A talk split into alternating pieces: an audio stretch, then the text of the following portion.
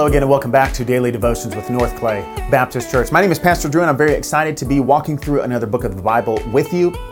And this time we're going to be walking through the book of James. Now, the name of this book is taken from its author, James, the brother of Jesus. We learn from elsewhere in Scripture that James was skeptical of his brother during his earthly ministry. Uh, however, following the resurrection, James ended up becoming a leader within the church at Jerusalem and he is often regarded as one of the pillars of the church, along with Peter and John. Now, James addresses this letter to the 12 tribes in the dispersion, which is a reference to both, both Jewish and Gentile Christians who were scattered outside of Israel. That being the case, it is likely that James intended this letter to be circulated and read by the churches spread throughout Asia Minor. Now, the primary focus of his letter is the nature of true faith as bearing the fruits of good works. While James makes it clear that we are not saved by our good works, he emphasizes the fact, fact that good works are the necessary and inevitable demonstration of true faith being worked out in the life of the believer. Scripture tells us that we are uh, that we will know a tree by its fruits. And we saw in the book of Galatians that the works of the flesh are evident, and they were contrasted by the fruits of the Spirit. So uh, often, when people look at the book of James, they uh, almost create this artificial tension between uh, the words of James and the words of Paul. But once we really dig into this book, we see that James is not actually contradicting Paul. Uh, rather, he is focusing on the inescapable fact that the indwelling of the Holy Spirit necessarily produces fruit in the life of the believer, namely the good works which God prepared beforehand that we should walk in them. So in chapter 1, James begins by telling his readers to count it all joy, my brothers, when you meet trials of various kinds, for you know that the testing of your faith produces steadfastness. And let steadfastness have its full effect, that you may be perfect and complete, lacking in nothing. James explains that the trials of this life are intended by God to produce steadfastness in us. And that though trial may be difficult, we can rejoice in the work God is doing to further conform us to the image of His Son, Jesus. He then goes on to highlight the difference between merely hearing the word and doing the word. As Christians, we recognize that Jesus came to redeem our whole being, both body and soul. And he did not come to simply bring about a spiritual salvation that was disconnected from our physical bodies. Uh, so, this spiritual work of redemption accomplished by the Lord Jesus uh, will inevitably work itself out through our physical actions. This is similar to what Paul explained to us in the book of Galatians, as we just mentioned. When Paul highlighted the distinction between the works of the flesh and the fruits of the Spirit, he was making clear that the Spirit inevitably produces fruit in our lives.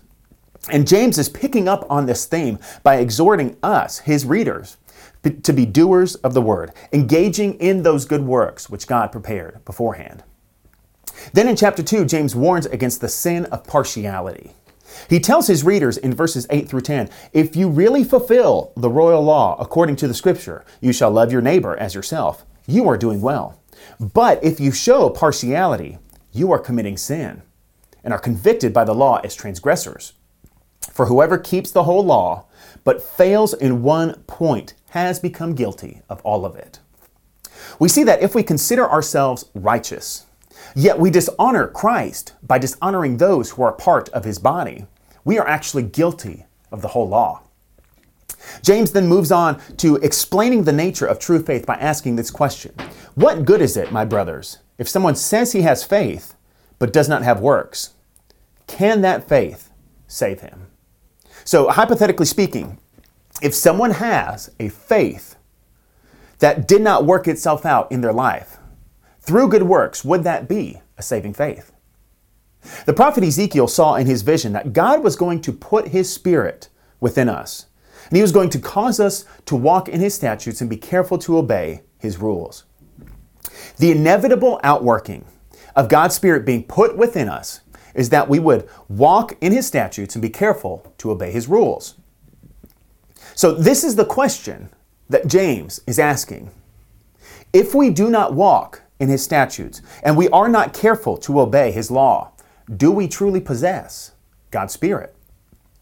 If we are not walking in the good works which God prepared beforehand for us, have we really been made alive together with Christ? If we are not producing good works, do we truly have faith? He concludes this chapter by stating, For as the body apart from the Spirit is dead, so also faith apart from works is dead. If we are not bearing the fruits of the Spirit, we are right to question the genuineness of our faith. And then in chapter 3, James explains the dangerous power of the tongue. He says in verses 7 through 10 For every kind of beast and bird, of reptile and sea creature can be tamed and has been tamed by mankind, but no man can tame the tongue. It is a restless evil, full of deadly poison. With it we bless our Lord and Father, and with it we curse people who are made in the likeness of God. From the same mouth come blessing and cursing. My brothers, these things ought not be so. James is pointing out what Jesus said in Matthew 12, 34. In his indictment of the Pharisees, Jesus said, For out of the abundance of the heart, the mouth speaks. If the overflow of our hearts lead to cursing those who are made in the image of God, we need to examine ourselves to see what is truly in our hearts. If we presume that we are in the Spirit and yet we are bearing fruits in accordance with the flesh, we need to honestly contend with whether or not we are truly saved. While we will never be freed from the presence of sin until glory, we need to remember the words of A.W. Pink, who said, It is not the absence of sin, but the grieving over it that distinguishes the child of God from empty professors. Similarly, Ch- Thomas Chalmers said, True holiness in this life is but quick repenting. As we work to bridle our tongues by the power of the Holy Spirit, let us constantly examine ourselves and the fruits of our lives. And let us be quick to repent of sin, wholly trusting in the finished work of Jesus Christ upon the cross.